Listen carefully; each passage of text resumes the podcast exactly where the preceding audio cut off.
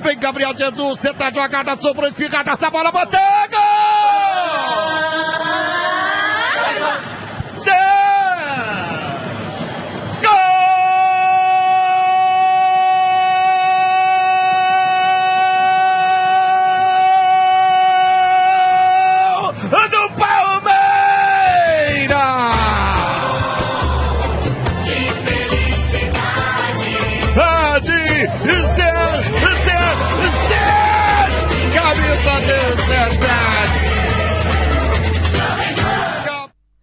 Som vi kunne høre på den overentusiastiske kommentator, blev det en super søndag for dukserne fra Palmeiras. De grønne fra São Paulo var det eneste hold i top 4, som hentede en sejr i denne 31. runde af Serie A, og det betyder, at Kukas mandskab har fire point at tære på før de sidste syv kampe. De nærmeste forfølger fra Flamengo smed en føring mod kriserende International over bord, mens Atletico Mineiro følte sig noget bortdømt i udkampen mod formstadig Botafogo, så nu har ramt en stime på fire sejre i træk. Atletico Mineiro var ikke det eneste hold, som har beklaget sig over dommerindsatsen i den seneste uges tid. Til det klassiske Fla-Flu-opgør i midtugen var der også en livlig debat om dommerens indflydelse på kampen. I bunden af rækken er storklubberne Cruzeiro, Internacional og São Paulo stadig indfejt med nedrykningsstregen, og der skal point på kontoen for at katastrofen skal undgås. Der er fire hold, som skal ud, og de to af pladserne er med al sandsynlighed allerede afsat til America Mineiro og Santa Cruz. I posen med de blandede bolcher starter vi med et rygte, som sikkert vil glæde mange São Paulo-fans målmandslegenden Rogério Ceni, også kendt som verdens farligste keeper, kan være på vej til at overtage trænerchancen i hjerteklubben. Vi kigger også på det brasilianske U20-landshold, som med elvinderen Rogério Micali ved roret er i gang med at forberede sig til kampen om de sydamerikanske mesterskaber i januar måned. De er blevet testet i en fire nationers turnering i Chile, og vi afsøger resultatet af de tre kampe. Vi lukker posten med en snak om den brasilianske pokalturnering, hvor vi denne uge finder frem til de fire semifinalister. Velkommen til Brasserbotten, siger Andreas Knudsen og Peter Arnholdt.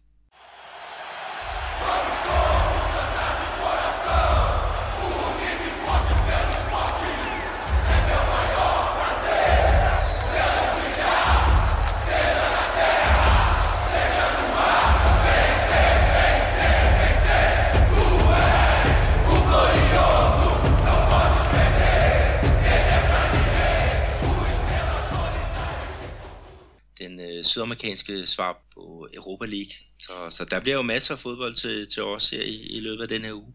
Nu er vi jo så nået 31 runder ind i, i ligaen, Peter, og øh, som Flamingo-tilhænger, der kan jeg sige, at vi havde jo en ny nummer 1 i, uh, i den her weekend i hele to og et halvt minut. Er du, er du ikke overrasket over det, at Flamingo lige kunne være så langt frem i skoene så kort tid? Jo, det var, det var rigtigt. Altså, jeg så, øh, jeg så hvad, der, hvad der skete, fordi jeg øh, inde på Mineirão. Jeg var inde og se Cruzeiro mod Chapecoense, ikke? Og, og så så det der, at de var kommet, kommet foran 1-0 øhm, i, øhm, i udkampen mod øh, International, ikke? Men, øh, men Palmeiras, de seje, de, de fik da hurtigt svaret igen i, i udkampen. Det, øh, det, mod Figueirense. det gjorde de netop, og øh, Flamme, eller hvad, undskyld, Palmeiras, de vinder jo så en, øh, en 1 eller 2-1 over Figueirense på udebane. Og det var faktisk en rigtig øh, god sejr for Palmeiras, for Figueirense er et af de hold i den brasilianske liga, som har den bedste hjemmebanestatistik.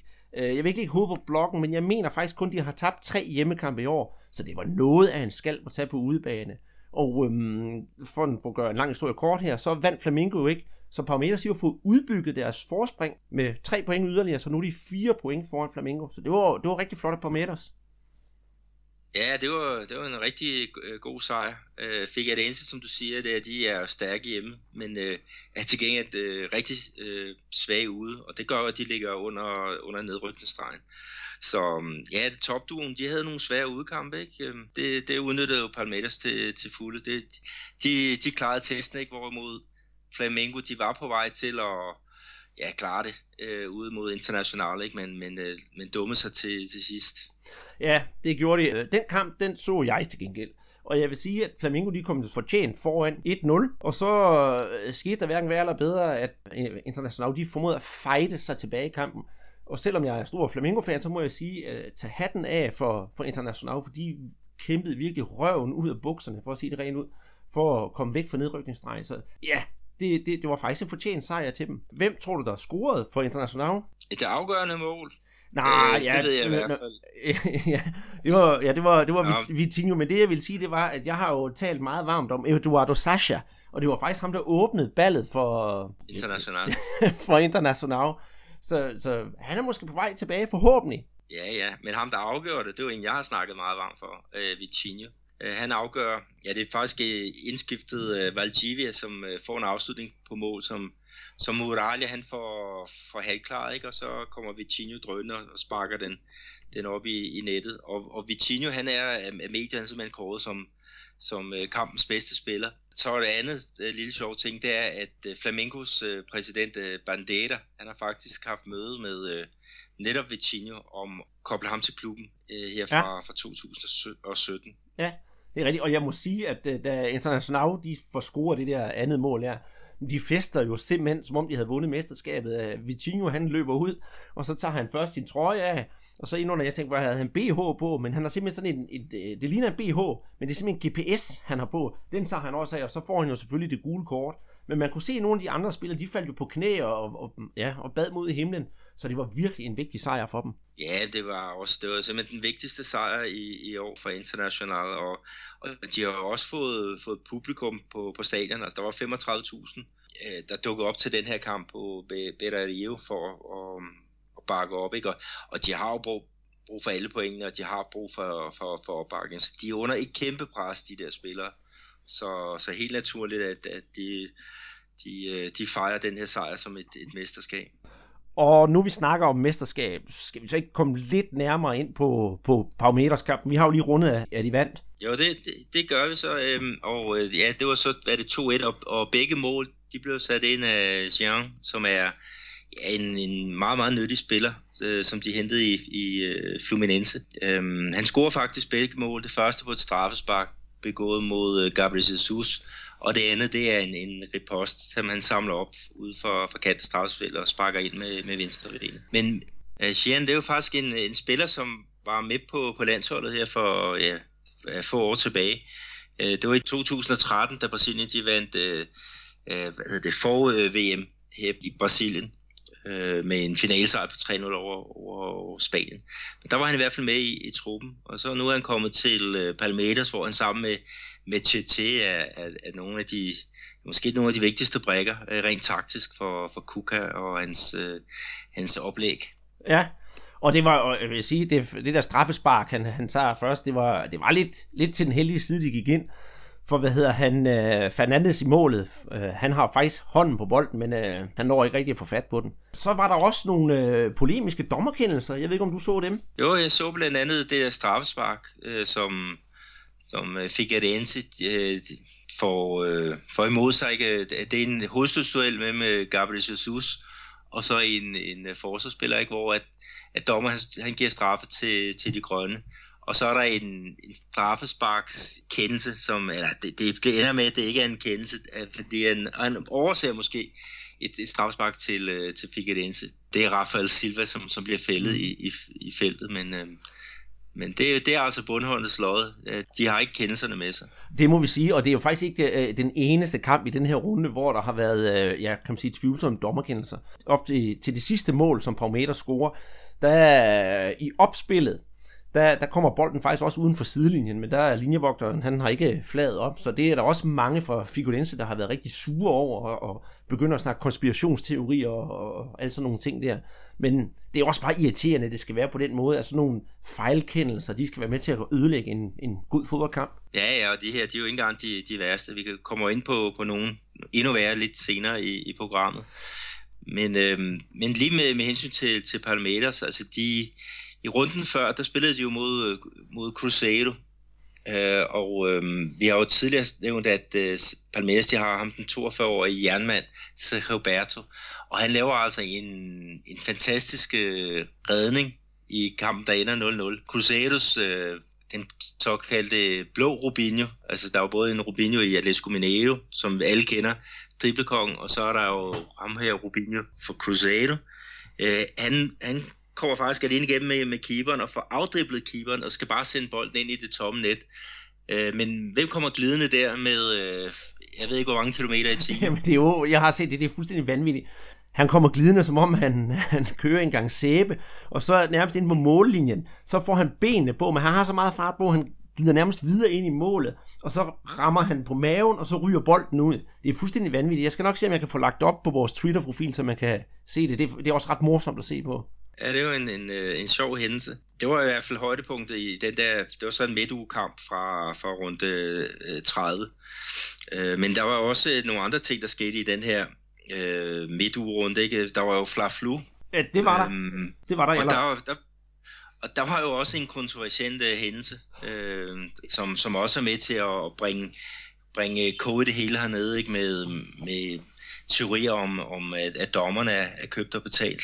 Ja, det er rigtigt, og især i de der klassiske, klassiske kampe, som, som Fla-Flu her, når så dommeren går og laver et eller andet, så kommer det virkelig op at koge. Og det var nemlig lige i det her tilfælde, at øh, Fluminense, de scorer, og så bliver der faktisk dømt offside bagefter, og det, det, det var bare ikke godt nok.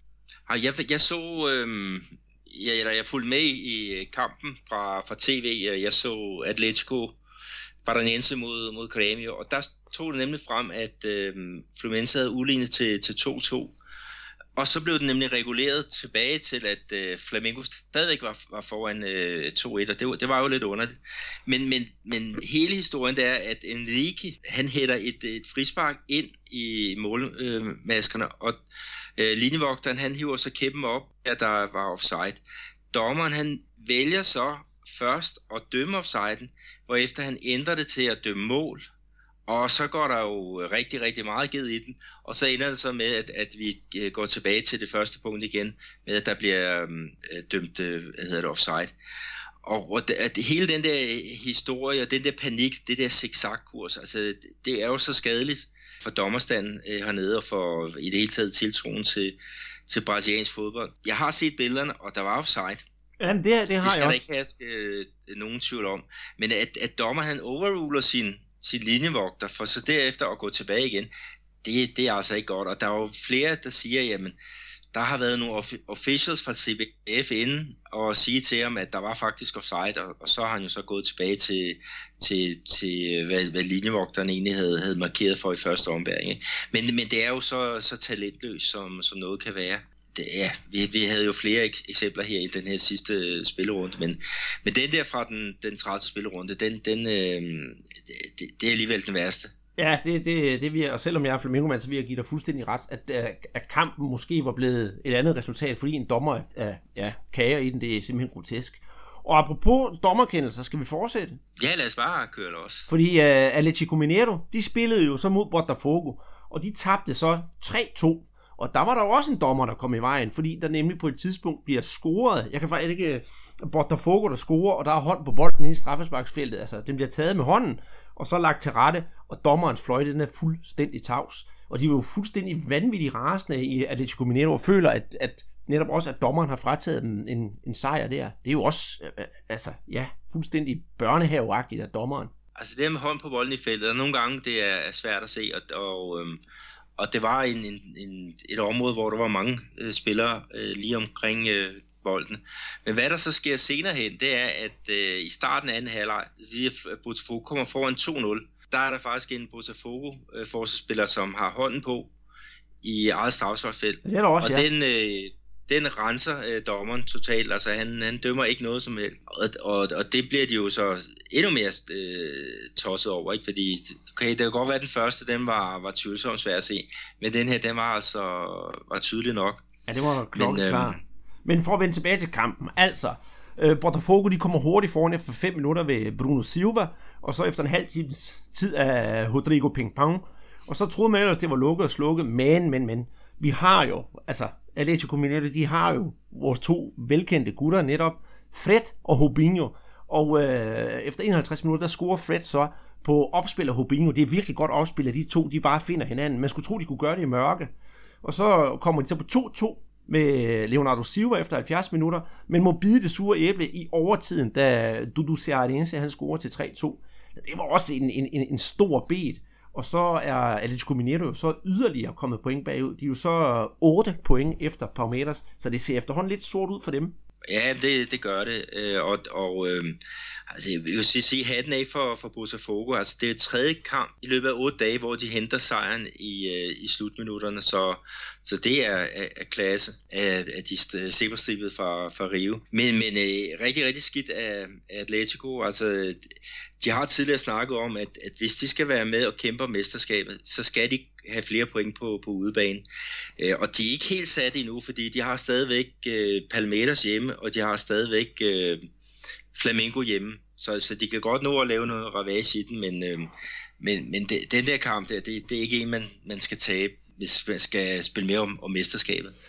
Nej. Jeg har lige en sjov øh, historie her, fordi at øh, mens de spillede i Rio, så var jeg jo her på Mineron og se Cruzeiro og spille der, og øh, de viste jo på storskærmen, at øh, Botafogo var kommet foran 1-0, og der var jo kæmpe jubel. Øhm, så da den blev 2-0, så var der jo endnu større jubel. Og så hørte man ikke rigtig noget fra, fra kampen overhovedet. Der var lige nogen, der sad bag ved mig, der sagde, hvad på pokker har Atletico, har de udlignet? Og sagde, ja, ja, det var god nok. Men, men når Atletico scorer, så er der altså ikke noget, som man øh, viser på, på storskærmen hos øh, ærkerivalerne fra, fra Cruzeiro. Men der i, ja, der i kort før tid, ikke, der dukkede så op der, at, at nu havde øh, Botafogo så scoret til, til 3-0, ikke, og så var der så jubel. Men altså, politikken er, når, modst- når ærkerivalerne laver noget positivt, så, så bliver det ikke øh, nævnt en eneste gang øh, op på, på den der store skærm. Og man viser heller ikke målene fra, fra Atleticos øh, kampe. Det kan jo være, at de mener, at det er en kontroversiel handling, som ikke skal vise det. Ja, det vil fald noget, men der er noget, de har, de har jo den der sjove indstilling, at, at, øh, at de tror ikke rigtigt, at publikum kan administrere det. Jeg skal lige høre dig, så når du på stadion, er det stadigvæk sådan dernede, at, at folk sidder med transistorradio, eller bruger folk nu mobiltelefonen? Nej, de bruger mobiltelefonen. Sådan er det blevet nu. Jeg var jo for nogle måneder siden på, på et stadion i Goiânia, ikke? der sad der en enkelt fyr i, i klubtrøjen og så med, øh, med transistorradio. Ikke? Det, var, så det var ligesom gamle dage. Det, det fik jeg da taget et billede af. Men, øh, men her der er det mobilen, der har indtaget, et, indtaget øh, arenaen. Mm-hmm. Men, øh, Både til nyheder fra de andre kampe, men så sandelig også til at tage selfies. Der bliver ja. taget rigtig mange. Jamen, det kan jeg godt forestille mig. Men hvis vi skal vende tilbage til den her Atletico Mineiro-kamp, så det eneste positive, at Atletico Mineiro har fået med, det er jo, at øh, Fred, han er jo blevet ny topscorer i ligaen, men det kan jo ikke rigtig bruge til noget. Nej, det, det, det, det kan de ikke. De, de, må, de må tage sig sammen og, og, og prøve at og, og køre på igen. Altså, det er også således, at, at, øhm, at den der tredje plads, den giver jo direkte adgang til uh, Copa Libertadores. Jamen det er rigtigt, så derfor skal de jo faktisk holde fast i den, fordi fjerdepladsen, de skal jo spille kvalifikation. Og øh, på fjerdepladsen, der har vi jo så Santos, der spillede 1-1 mod Gremio, og dermed så har de jo også sat point til i, i, i topstriden. Men de er dog kun et enkelt point for tredjepladsen. Altså de har 55 point, hvor Atletico Mineiro de har 56 point.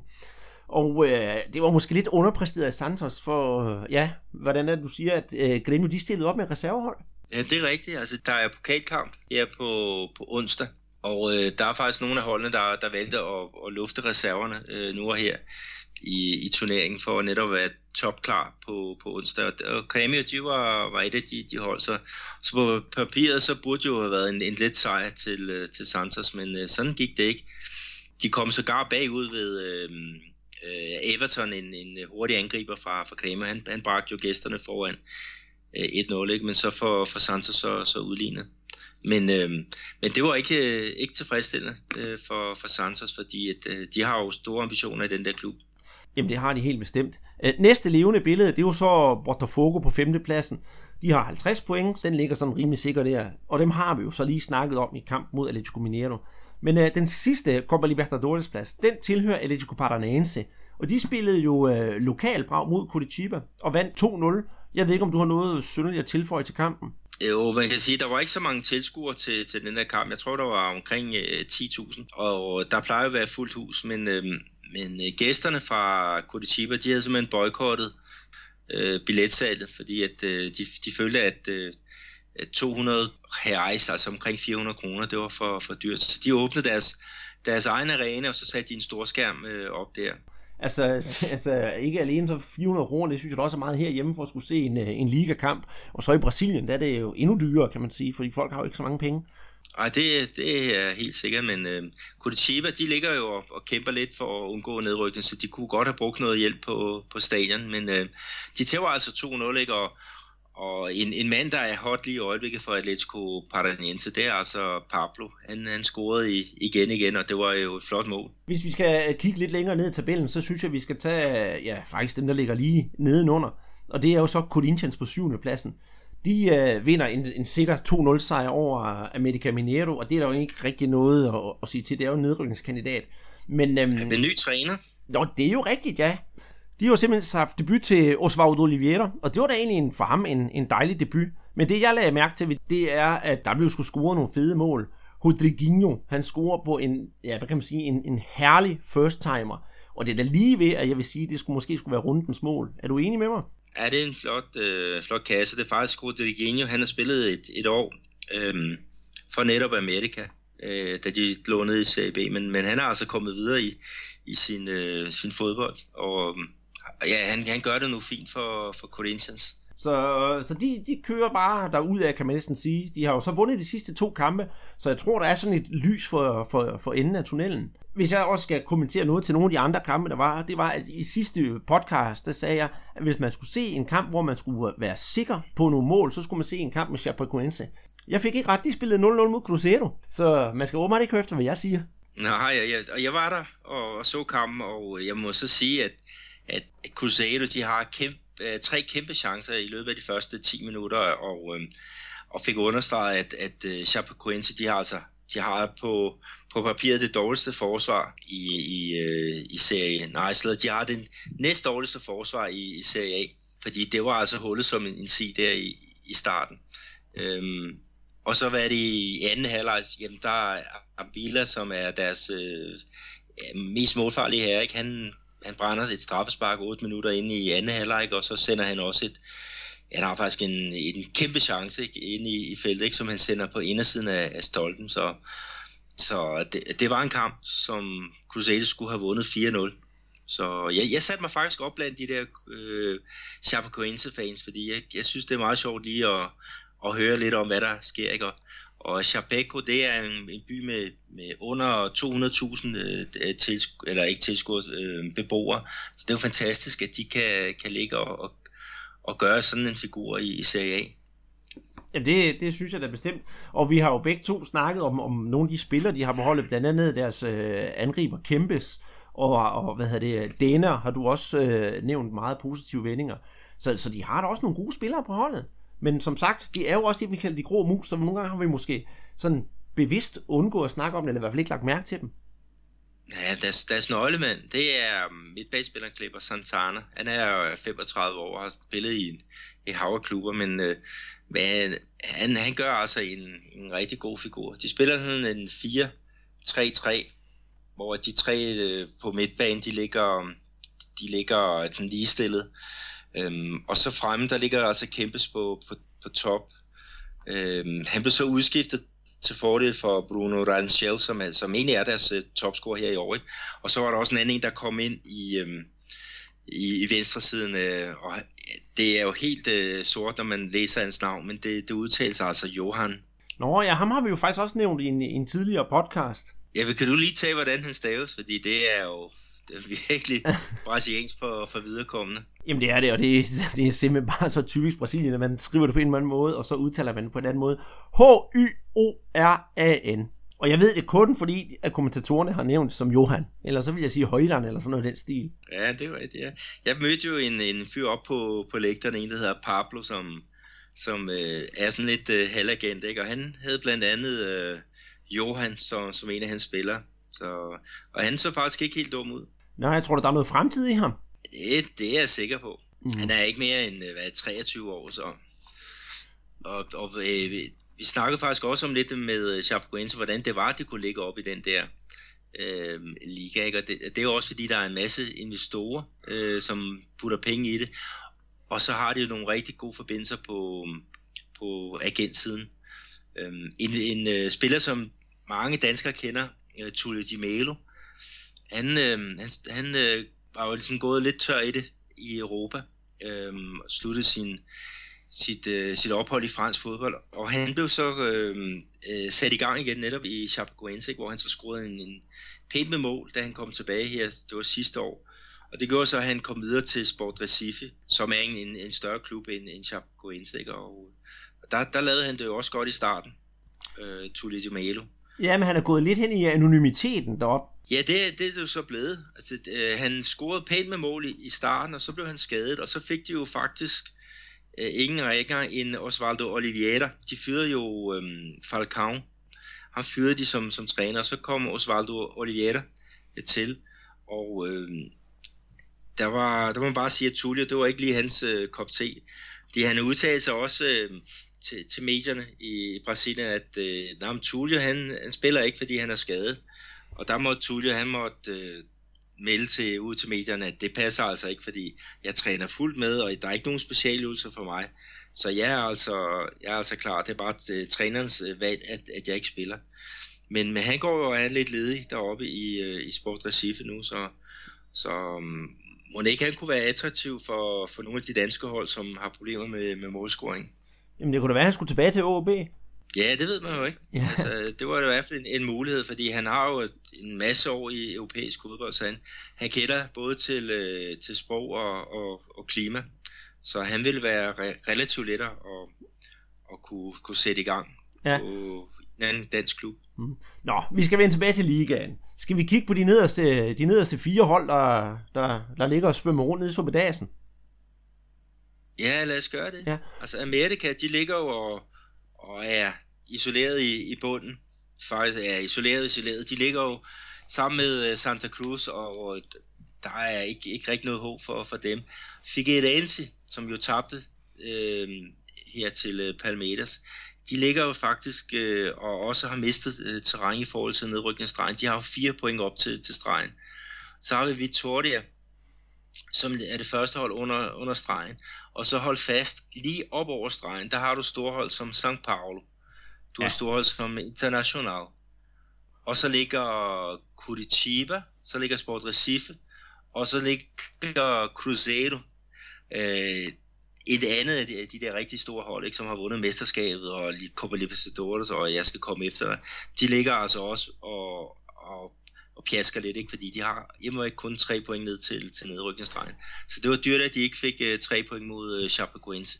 Absolut. Øhm, af de her bundhold her, så var Santa Cruz jo også i ilden i den her uge her, og de spillede mod øh, Ponte Preta og tabte 3-0, og det var der ikke sådan set ret meget at sige til, men øh, der vil jeg gerne snakke om øh, William Potker fra Ponte Preta. Han øh, bliver skiftet ind efter 72 minutter, og der står der så, hvad hedder det, øh, 2-0 til Ponte Preta.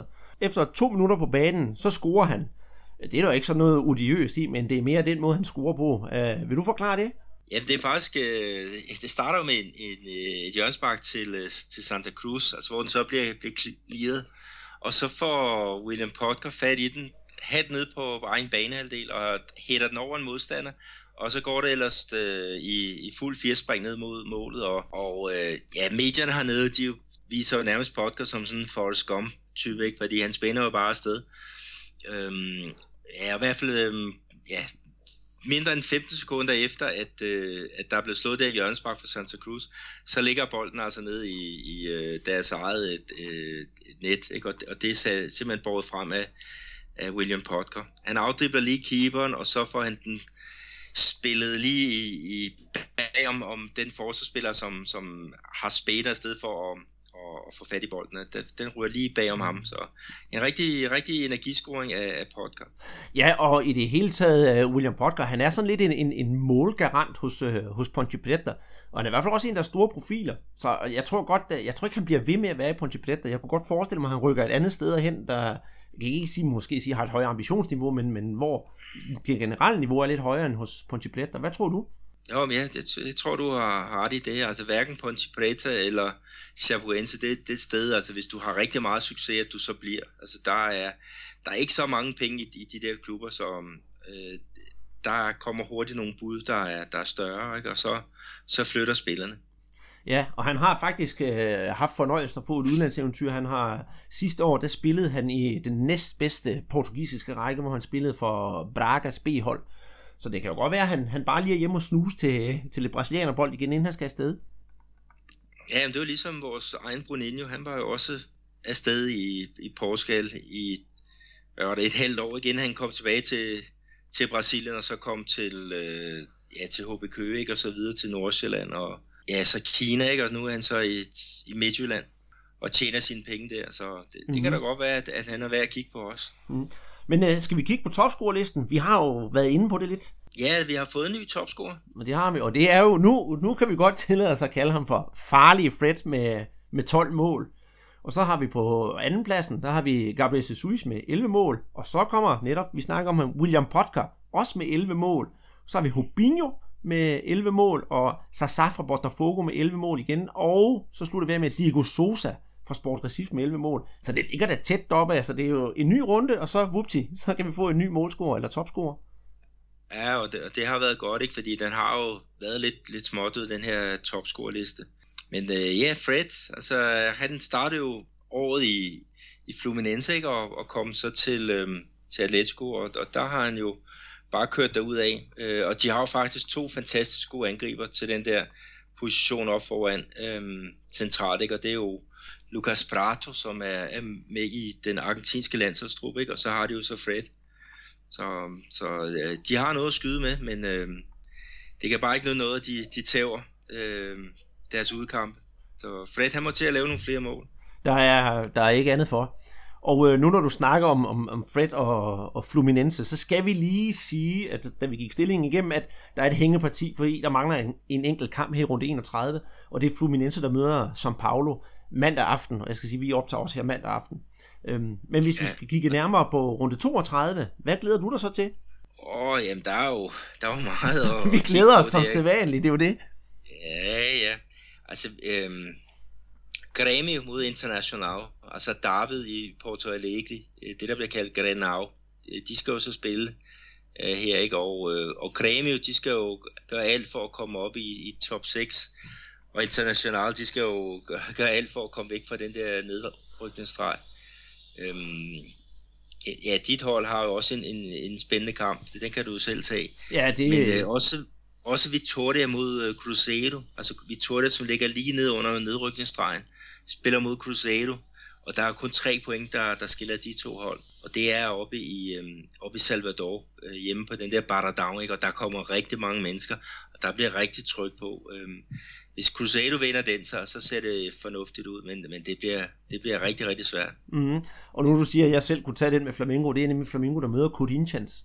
Og hvis man, øh, hvis man kigger på, på restprogrammet for, for klubberne, så, så synes jeg faktisk, at øh, Flamengo har et halvhårdt program. Og det favoriserer jo faktisk øh, Palmeiras. Ja, det, det gør det. Altså Palmeiras, de skal jo selv spille hjemme, og, og de tager imod Sport Recife, der godt nok vandt her øh, i, øh, ja, i går øh, 1-0 øh, på det her mål af, af Diego Sosa, ikke? men øh, det, må ikke de køre den hjem? Altså sport er ikke så sindssygt god ude. Nej, jeg tror, jeg tror faktisk også, de kører den hjem. Men i modsætning til, til den her runde, vi lige har afsluttet, hvor alle kampe faktisk blev spillet her i går søndag, med undtagelse en selvfølgelig, så er det lidt nemmere for os i den her uge at få set rigtig mange kampe, fordi turneringen eller runde 32 starter på torsdag og slutter på søndag, så det er simpelthen sådan en harmonika, der lige er spredt ud der, så der er rig mulighed for at se noget bold. Det er det i hvert fald, og så er der også noget, noget andet, der kommer her i den her uge. Der er jo kampe i den øh, brasilianske pokalturnering. Det, det øh, kommer vi også ind på lidt senere, ikke? og så har vi blandt andet øh, to hold, øh, som skal spille Copa Sudamericana, altså den, den øh, sydamerikanske svar på Europa League. Så, så der bliver jo masser af fodbold til, til os her i, i løbet af den her uge. Her i posen med de blandede bolcher, der har vi et, øh, et, et spændende rygte fra São Paulo. Det består nemlig i, at øh, uh, Rogerio Ceni, han skal være klubbens træner i, øh, i år 2017. Til, til dem, der ikke ved, hvem Rogério Ceni er, så er han simpelthen en, ja, han er en legende inden for brasiliansk fodbold. Han er nemlig målmand, 43 år, og øh, det hans specialitet, det var jo faktisk at score mål. Han har scoret 132 mål i sin karriere har spillet, var det 25 år i São Paulo, over 1200 kampe på sit, øh, på sit CV, så han er jo ikke hvem som helst, der skal til at være potentiel træner for São Paulo. Nej, den her, den har, den har ligget og, og luret længe, ikke? Og, og hvis man kigger på São Paulo i øjeblikket, de ligger lige over, over nedrykningsstregen. Der er faktisk øh, flere, der mener, at hvis de tæver den her kamp i dag til, til Fluminense, så Ricardo Gomes, så er han, så er han øh, fortid i, i klubben. Men... øh, men øh, Seni, det er altså noget, øh, det er ikke, at han skal være brændslukker her nu. Det er noget for, for 2017. Og øh, han er faktisk i gang med at tage et, et trænerkursus i, i England. Øh, og øh, når han er færdig med det, så, så vil han være potentiel øh, træner mm. for, for en klub, hvor han, ja, han har tjent med i 25 år. Så det er jo, det er jo virkelig en, en trofast øh, fyr.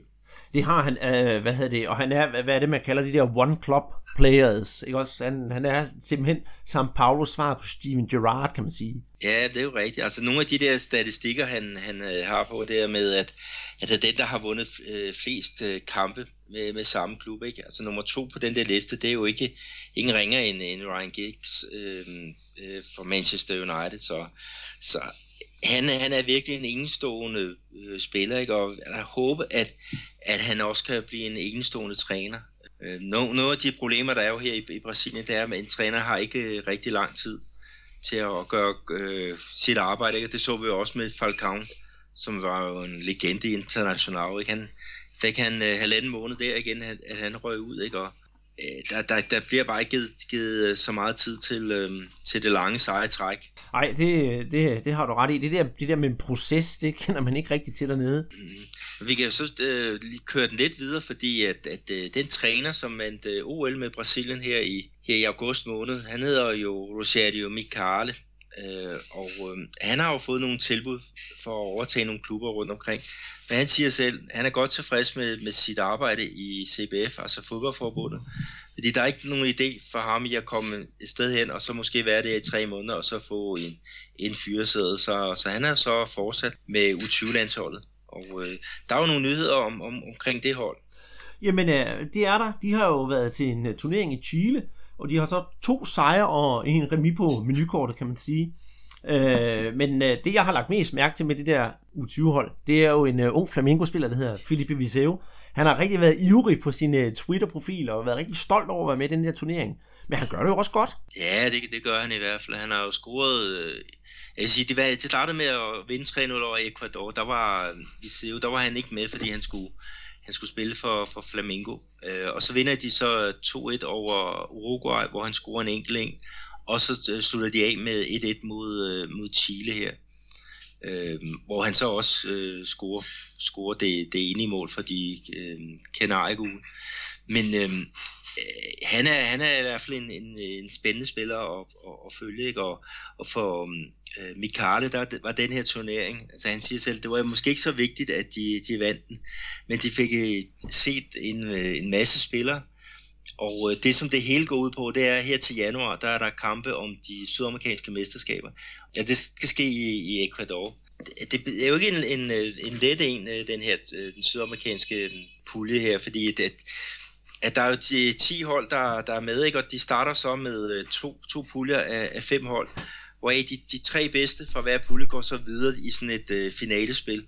Og så skal man så møde hinanden, øh, alle seks øh, finalehold og, og det der så er, det er, at, at de fire bedste, de, øh, de går så videre til VM, som spilles i, øh, i maj måned, maj-juni måned i, i Sydkorea. Øh, og der er faktisk nogle gange, hvor Brasilien de har kikset den her, øh, den her VM-kvalifikation. Øh, faktisk haft problemer med at, at komme videre fra den indledende fase. Øhm, så, så øh, han skal være godt forberedt, Michael, og, og den her turnering har der været med til at give ham nogle, nogle gode øhm, jagttagelser. Ja, det bliver, det bliver spændende at se, hvordan det kommer til at gå. Og jeg synes også, vi skal følge det lidt på, på sidelinjen og i, i vores fremtidige podcast. Ja, lad os gøre det. Mm-hmm. Måske tage lige med, at de europæiske hold, der, dem kender vi allerede. Og det er ingen ringer end Frankrig, Italien, England, Portugal og, og Tyskland. Så, så det, det bliver noget attraktiv fodbold, som der bliver vist der i Sydkorea i maj-juni måned. Det ja. her skal der ingen tvivl om. Nej, det, det giver dig da fuldstændig ret i. En anden ting, vi har her i, i blandet bolsjerposen, det er, øh, som vi snakkede om tidligere, så er der den brasilianske pokalturnering. Og øh, der er de jo nået til, til kvartfinalerne, og, og det er jo rimelig jævnbyrdigt, kan man sige. Øhm, Juventude fra CSC, de skal møde, møde Atletico Mineiro, og Internacional skal møde Santos, Palmeiras skal møde Gremio, og Cruzeiro skal møde Corinthians. Og øhm, de er alle sammen nede med et mål, hvis man skal lave den korte udgave. Ja, det er alle sammen. Altså, det er jo, øh, hvad hedder det, hjemmeholdene. Øh, det, er jo, det er jo returkampe, der bliver spillet her på, på onsdag. Og øh, det var således, at den første, øh, den første kamp, den gav alle sammen øh, hjemmesejr. Det var faktisk hjemmesejr på 2-1 hele vejen rundt. Øh, undtagen lige øh, Atletico Mineiro, som, som så vandt 1-0 over, over Juventus. Øh, så, så det bliver, bliver tæt tæt.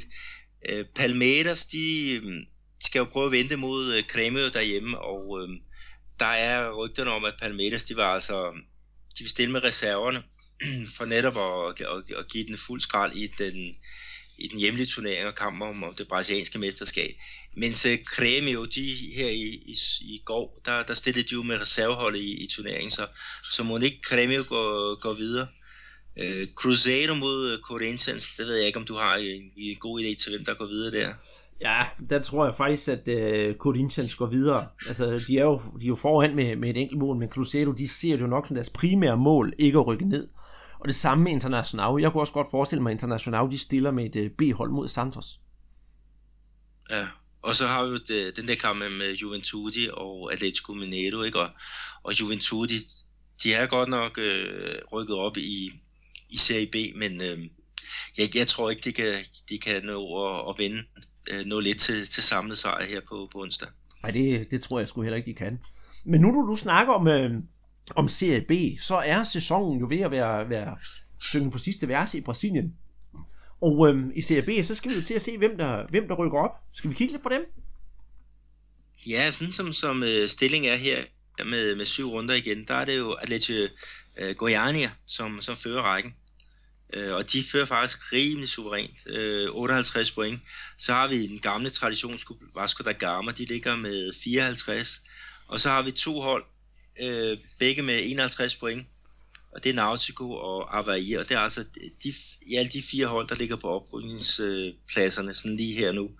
Så lige under, øh, der har vi øh, Bahia, de har to point op til, til stregen, det samme gælder Londrina. Og så lidt længere ned, der har vi Criciúma og CRIB, som har øh, hele fem point op til, til oprykningsstregen. Mm. Så, så det, bliver, det bliver svært for, for dem. Brasil de Palota, som har um, Felipe Garcia som deres topscorer med, med 13 mål. Og Felipe Garcia, der kan du måske lige fortælle, hvem, hvem er. Ja, han er jo tidligere Næstved-spiller, og det var da mig, der havde fundet frem til, at han havde spillet i Næstved. Og han har da høvlet 13 mål ind i den her sæson i Serie B, så han er da bestemt interessant. Ja, det er han altså. Han, er, han står for mere end en tredjedel af de mål, som, øh, som øh, det her hold har, har leveret i, i øh, Serie B, og de lå altså længe til, og, og, og ja, de, de lå op over oprykningsstregen øh, øh, nogle gange, så, så han har gjort et fantastisk godt øh, stykke arbejde. Mm. Hvis vi så kigger på, undskyld, øh, nogle af de andre hold, det er Serie B, så kunne jeg faktisk godt savne, at øh, vi ikke har et øh, traditionsrigt hold som Goiás til at ligge og skulle kæmpe om oprykning. De ligger på en 13. plads, det er da bestemt at underpræstere. Og som sagt, du nævner dem selv, Bahia på 5. pladsen. Det er lidt sjovt, at øh, de der store gamle traditionsrige klubber, de ikke kan, kan komme med op igen. Ja, jeg tror nok bare, at ja, de skal, skal, skal klare det. Altså, deres træner, øh, øh, han hedder Guto Fejera, og han, han bliver sådan populært kaldt for Gordiola. Øh, og det er fordi, at han er altså en stor dreng. Han, han, han, er, ja, han er ganske almindelig tyk, og øh, tyk på, på brasiliansk, det hedder. Gordo. Ja, så det blev hurtigt til Guardiola. Øh, og den, den er meget sjov, men, men han startede faktisk sæsonen i uh, netop Chapecoense og gjorde det så godt der, så at uh, Barriere med deres uh, flere penge uh, tiltrak uh, hans arbejdskraft. Ikke? Og de, de har altså arbejdet sig øh, deroppe af. Og så siger du øh, uh, Goiás, øh, ja, de, de burde også ligge højere op. Deres øh, rivaler, Atletico Goianense, det er dem, der topper øh, hvad hedder det, øh, den her øh, Serie B, ikke?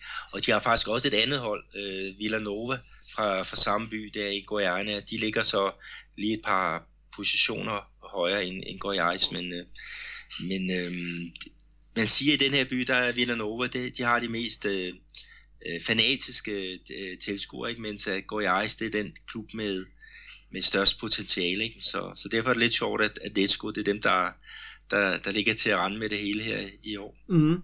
Men, øh, men jeg synes også, det er dejligt at se, at vi har en opryk, for eksempel Nautico, og så netop, og som vi snakker om, barriere igen, fordi så, så får vi ikke den her skævvridning, der er den brasilianske fodbold, med at de klubberne fra Nordøst-Brasilien, de ikke er repræsenteret. Nu er der jo højst sandsynligt tre nordøst-brasilianske klubber, der rykker ned i år, så det er jo meget rart at få et par stykker af dem op igen. Ja, det, det har du helt ret i. Lige i øjeblikket der er det Victoria og Santa Cruz, der ligger til, til nedrykning. Og Nautico, de kommer netop fra samme by som Santa Cruz, altså Recife. Og Recife, de har jo et øh, andet hold, der spiller i Serie A, det er Sport øh, Recife. Så, så selvom Santa Cruz de ryger ud, så, så tyder alt på, at øh, vi får et, øh, endnu et derby. Bare et nyt et af slagsen i, i Serie A næste år i Recife. Med det lille kig på, på Serie B, så slutter vi blandet bolcher af og podcasten af for denne her uge. Øhm, husk endelig at skrive til os, hvis I har nogle gode idéer til emner, vi skal tage op eller snakke om på brassapod, brasserbold.dk. Husk at følge os på Twitter, eller så gå ind på iTunes og lige give en tommelfinger opad, så vil vi blive rigtig glade. Øh, tusind tak for den her gang, siger Andreas Knudsen og Peter Arnholdt.